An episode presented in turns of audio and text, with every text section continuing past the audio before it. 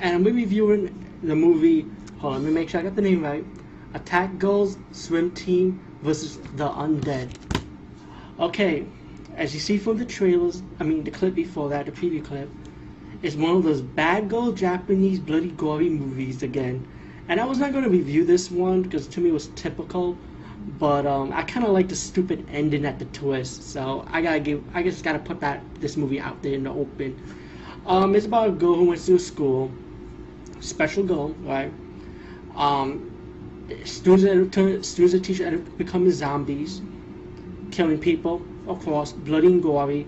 Of course, the girl have a background in her life, her origin is told, and she was trained to become an assassin from this mad doctor who also created the virus, who was the one that created the virus, excuse me. And um, pretty much you have zombie zombies running around killing people. It's not like too much as as like Tokyo Gore Police like, by the way. But um, it's pretty decent. I would say this movie is. It's just decent. I don't think it's all that. But for you guys out there, there's a lot of TNA for you guys that, that likes that stuff. Yes, there is nudity, by the way, and softcore nudity also. And um, that, just to me, this movie is just typical. It wasn't really all that, but it's it's, it's not bad. But it's it's alright. I would say just rent it first and then buy it to add into your Japanese bag of gory collection. Uh, but you'll definitely love the ending. The ending is just stupid, silly, cheesy, and just plain dumb. And you'll just be entertained by it. Just check that. Just the ending alone will sell you.